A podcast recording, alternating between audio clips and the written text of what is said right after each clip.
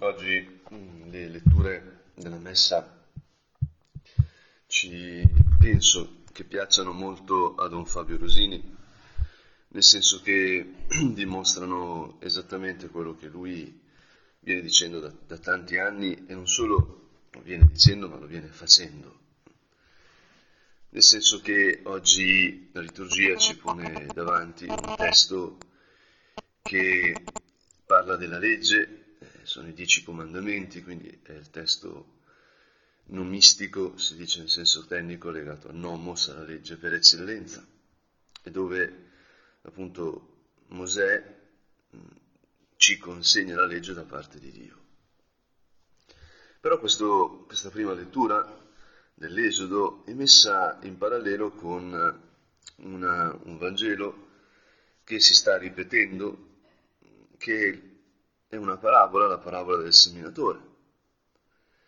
Abbiamo letta domenica, è come se, adesso non ricordo se domenica l'abbiamo appena riletta, è come se tutto il capitolo tredicesimo di Matteo lo stessimo vedendo e rivedendo.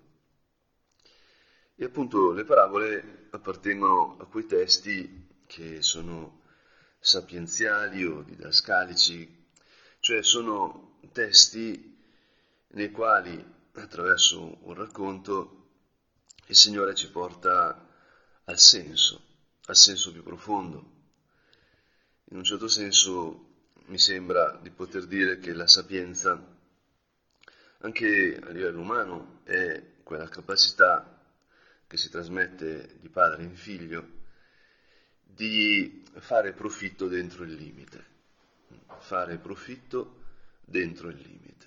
I limiti ci sono, la terra non è tutta buona, eh, la zizzania esiste, il seme è piccolo e mille altre cose. Ma ecco che la presenza di Dio, la relazione con Dio eh, trasforma tutto questo. Detto in un altro modo, le letture di oggi ci mettono di fronte alla verità che ripeteva molto Papa Benedetto, che ovviamente ripete Papa Francesco, cioè che il cristianesimo non è una dottrina, non è solo una morale, non è una filosofia, ma è l'incontro con Cristo.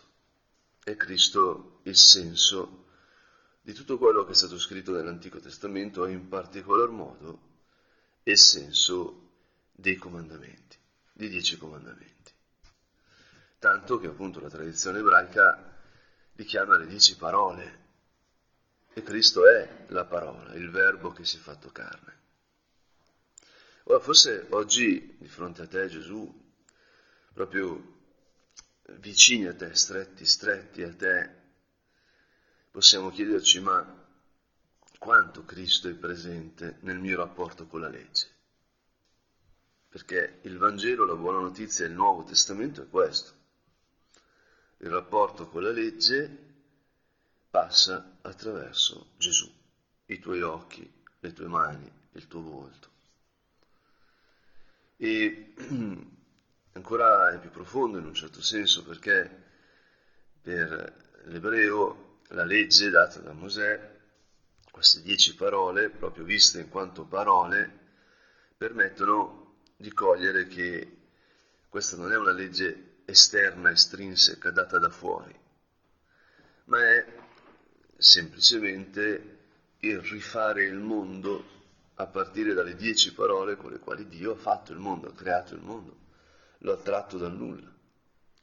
Quindi non uccidere, non rubare, eccetera, non sono comandi esterni, potremmo dire, etici e basta, ma riguardano come sono fatti, come siamo fatti, come è fatto il mondo. Cioè quando Dio ci dice di non uccidere è come quando su una macchina c'è scritto che è una macchina a benzina verde. No? E quindi se tu ci metti il gasolio hai un problema. Noi siamo fatti così, perché siamo immagini di Dio. Quindi non possiamo uccidere, non possiamo rubare. Nulla vale la relazione con l'altro, perché l'altro è parte della mia identità. Se io desidero la donna da altri, desidero le robe da altri, tutte queste cose, metto quella cosa, eccetera, eccetera, quell'immagine, perché poi eh, ci attira sempre il demonio con immagini, non con realtà, al di sopra della relazione con l'altro. Ma se è vero quello che tu ci hai detto, Signore, l'altro è parte della mia identità, della mia definizione. E quindi io non sarò più me stesso se non vivo i dieci comandamenti. Ma Signore, visto così, eh, potremmo dire che è molto più bello quello che stiamo per leggere, quello che stiamo per rivivere nella messa.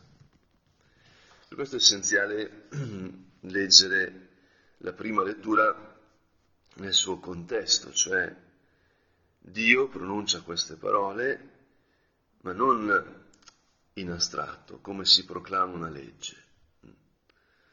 Esce così eh, sul gazzettino la, la, legge che ci dice che, non so, sono stati cambiati i limiti fiscali, qualsiasi cosa, no? È una legge uguale per tutti. Dura l'ex, sede l'ex, viene proclamata, promulgata nell'essere proclamata, e quindi tutti la sanno, e quindi vale.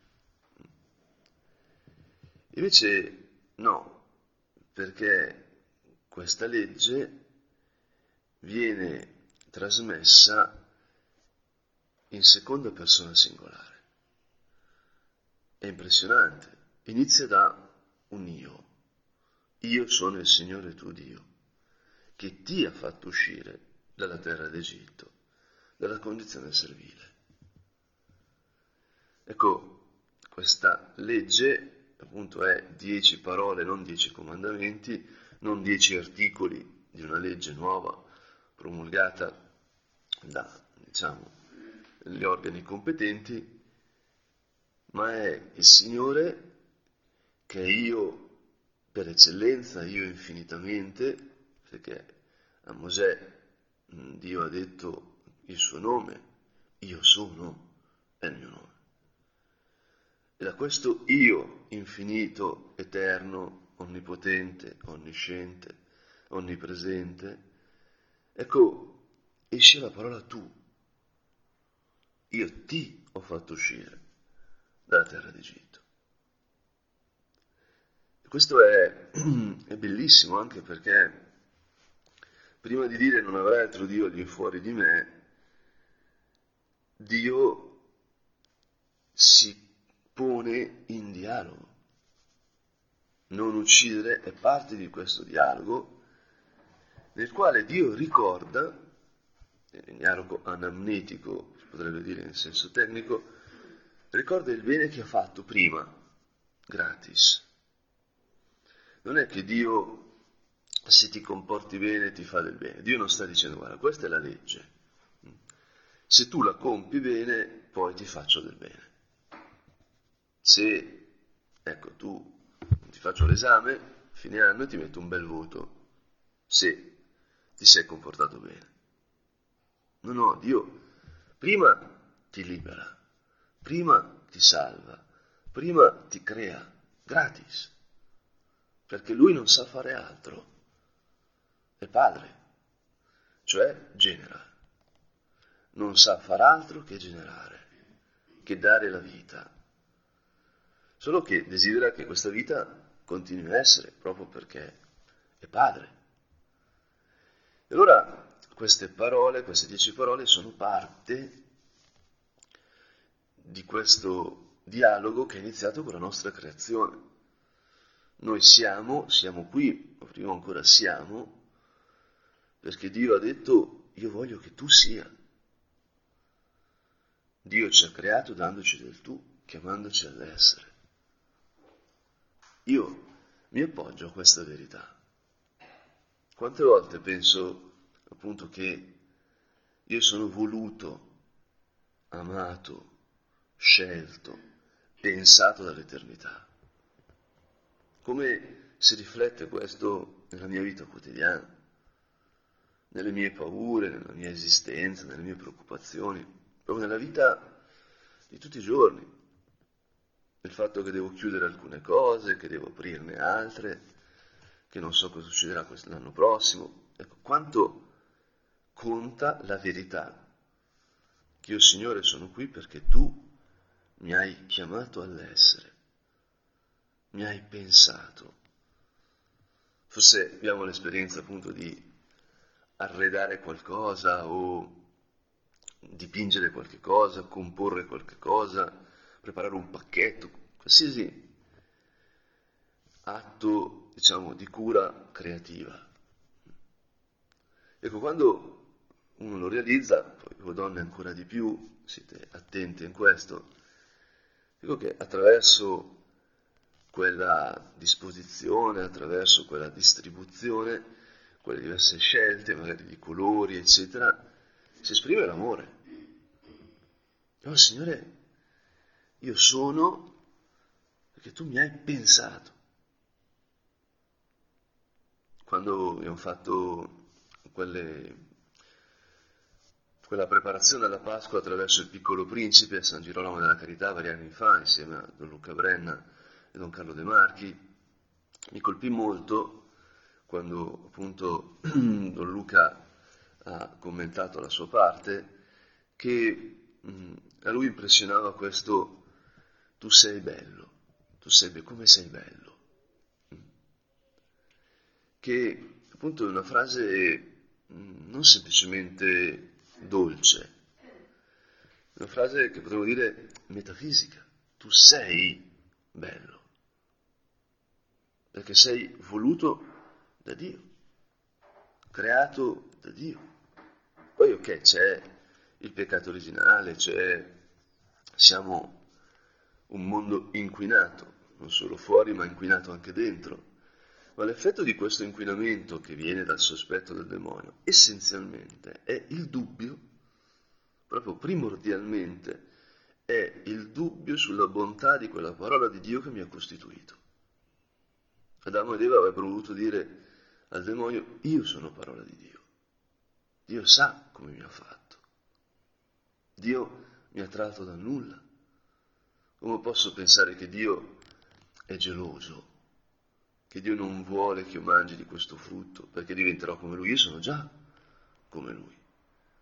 A immagine e somiglianza di Dio. Ma Signore, ecco che rileggere i dieci comandamenti da questa prospettiva rileggerli da dentro l'io e il tu diventa in qualche modo consolante. Non avrai altri dei di fronte a me. E, è molto potente questa frase, anche la formulazione di fronte a me. Metti qualsiasi altra realtà di fronte a me e scoprirai che non è Dio ma che è una creatura. Anche se ti prometteranno che il tuo desiderio di infinito sarà colmato da quella cosa. E invece tu desideri l'infinito solo perché sei stato creato a immagine e somiglianza mia. Quel desiderio di infinito è la traccia che ho lasciato in te, è la filiazione, è l'essere figlio. E questo cambia anche il segno dei nostri, come posso dire, turbamenti, delle nostre preoccupazioni, delle nostre insoddisfazioni, perché quando siamo insoddisfatti da qualcosa di concreto che ci accade, dalle circostanze attorno a noi, ecco, uno dei, dei modi di gestire questo può essere il capo espiatorio. Ieri ero a cena a casa di amici, una coppia che non ho sposato perché mi sono beccato il Covid e avrei dovuto sposare, no? e quindi ho dovuto trovare un sostituto a pochi giorni, no, a pochi giorni, a poche ore dal matrimonio, no? grazie a Dio c'era Don Mario Filippa che mi ha salvato, ma mm, diciamo lui, che adesso è papà, un bellissimo bimbo, eh, adesso con René Girard, no? che è questo autore che ho avuto anche la fortuna di incontrare, con il quale ho pranzato a Stanford, che ha elaborato la teoria del capro espiatorio, cioè come noi, appunto, visto che abbiamo questo desiderio infinito, alla fine ci copiamo il desiderio e finiamo per, per litigare, per fare botte, perché i beni materiali sono finiti. No? Allora gestiamo il tutto dando la colpa di, questo, di questa insoddisfazione, di questo turbamento a qualcuno che tendenzialmente è scelto a caso. Mm. E lui, questo autore, che adesso è in cielo, era profondamente umile, a me colpì molto l'incontro con lui, diciamo, sostanzialmente ha come idea che tutte le divinità antiche sono sostanzialmente vittime trasformate poi in divinità. E per questo le narrazioni mitologiche si corrispondono moltissimo in culture diverse. Comunque, mm, lasciando stare questo, non, il punto è che veramente quando noi siamo insoddisfatti diamo la colpa a qualcuno. Piove governo ladro.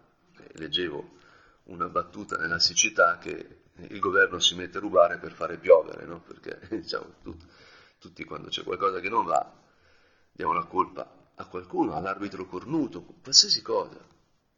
E invece, Signore, noi dovremmo dire, ma certo, il marito è soddisfatto per la moglie, la moglie è soddisfatta per il marito, qualsiasi cosa, dovrei dire questo mi accade perché sono figlio di Dio, perché sono figlia di Dio. Questo qua è il fondamento della nostra vocazione, noi cosa annunciamo, di cosa parliamo, perché siamo qui, perché Signore tu ci hai chiamato, per far scoprire alle persone che sono figli di Dio. E quindi in mezzo al mondo nel loro lavoro, nella loro famiglia, di qua, di là. Ecco, il senso della loro vita è che sono figli di Dio. Santificazione del lavoro è questo. Quando appunto uno disse, predicando davanti al nostro Padre, che il fondamento della nostra vocazione è la santificazione del lavoro, nostro Padre lo corresse. No, la filiazione divina. Se no il rischio è trasformare l'opus dei in morale, in cose da fare, tradendo la Bibbia. Perché la scrittura, i dieci comandamenti non sono cose da fare, è la verità su di noi. Io ti ho fatto uscire dalla terra d'Egitto. E quindi quando ti dico che non avrai altri dei di fronte a me, non ti sto imponendo una cosa, ti sto mettendo di fronte alla realtà. Cioè non c'è nessuno che, confrontato con me, possa reggere il mio peso. La gloria di Dio in ebraico è kabod, proprio peso, vuol dire la realtà di Dio.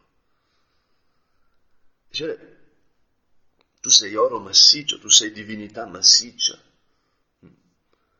E qualsiasi cosa accosto a te non è nulla, è niente di fronte a te. Allora io quando soffro devo pensare Devo pensare, soffro perché sono figlio di Dio, perché l'unica risposta al desiderio del mio cuore sei tu, Signore. La risposta non è una legge, ma in una relazione. In quel io ti ho fatto uscire dalla terra d'Egitto. E così tutti gli altri non ti farai idolo né immagine alcuna di quanto è lassù nel cielo, né di quanto è qua giù sulla terra, né di quanto nelle acque sotto la terra non ti prostrerai davanti a loro e non li servirai, perché io, il Signore tuo Dio, sono un Dio geloso, un Dio geloso. Noi ci pensiamo che Dio, proprio perché nostro Padre è geloso. Mm? Rivedevo l'altro giorno uno spezzone di film, che non mi ricordo come si intitola, però l'avevo visto, di una figlia che presenta il fidanzato al padre e il padre è enorme, è un bodybuilder. No? E allora il padre prende questo fidanzato che sta, è venuto a, passato a prendere la figlia per portarla fuori e lo immette in una stanza dove ci sono una dozzina di amici suoi, tutti bodybuilder. No? E, e gli dice, guarda, deve rimanere chiaro che io fino ad oggi l'ho protetta, l'ho custodita, adesso devi farlo tu. No? Ma se la fai soffrire ci siamo noi. No? Era diciamo, un messaggio molto chiaro, molto chiaro. Io sono un Dio geloso, io ti ho tratto da nulla, io ti amo. Ecco, io mi appoggio alla gelosia di Dio.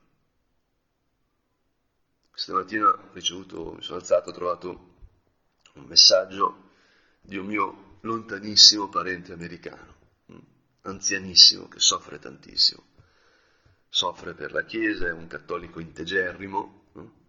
Ora rimane addolorato da quello che lui legge come sconcerto, non si capisce più niente, quello che è sopra, quello che è sotto, quello che è a destra, quello che è a sinistra, cose che sono peccati, sembra che vengano dette essere normali, non riesce a così anche cogliere la dimensione pastorale di alcune indicazioni che, che arrivano e, e soffre. Io quando l'ho letto stamattina ho detto come gli rispondo? Come gli rispondo? Poi lui dice, non voglio mettere in, mettere in imbarazzo questo messaggio, perché se non rispondi non ti preoccupare, no? Poi è chiaro che devi rispondere, sta cercando coccole sostanzialmente. No? Ha scoperto durante il Covid di avere un, eh, un parente sacerdote no? in Italia e quindi si è entusiasmato. Dopo un, un'intervista che feci ai WTN mi contattò, mi no, no, no, prete, la mia famiglia, bellissima, no? come me si chiamava allo stesso, allo stesso modo. Però quello che pensavo stamattina, dico, ma certo è la filiazione divina l'unica risposta. Cambiano le forme, cambia tutto, però siamo figli di Dio. Allora, appunto, non pronunciare il nome di Dio in vano, santificare le feste, tutto quello che, che c'è, no? Questo non, non rubare, onorare il padre e la madre che è veramente cruciale, no? non uccidere, non commettere adulterio, non rubare, non pronunziare di falsa testimonianza, non desiderare la casa del tuo prossimo, la moglie del tuo prossimo, né la schiava, lo schiavo, il bue, l'asino, né alcun'altra cosa che appartenga al tuo prossimo è sostanzialmente traduzione del fatto tu sei mio figlio, io oggi ti ho generato. Salmo 2 che recitiamo ogni martedì. Ed è molto bella come appunto Dio dice non desiderare la casa del tuo prossimo. La moglie, le cose, il bestiame sono importanti perché sono ciò che costituisce la casa. La casa è dove puoi vivere. La casa è quello spazio vitale, fondamentale per l'esistenza. Allora Dio ci sta dicendo con queste dieci parole, ecco la responsabilità per la tua casa è mia sono io che ti garantisco che il mondo sarà sempre casa per te. E te lo garantisco con la mia parola, ti ho dato la mia parola. È la parola con la quale ho creato il cielo e la terra, quella parola con la quale ho creato te. Tu sei mio figlio.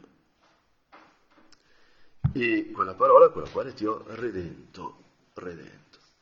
Perché appunto queste, questo decalogo è messo accanto, accostato dalla liturgia alla spiegazione della parabola del seminatore, dove appunto Gesù dopo aver detto appunto, il seminatore esce, sparge appunto il seme, eh, alcuno un po' cade sulla terra eh, secca, sui sassi, eh, sui rovi e quindi non può prosperare. No?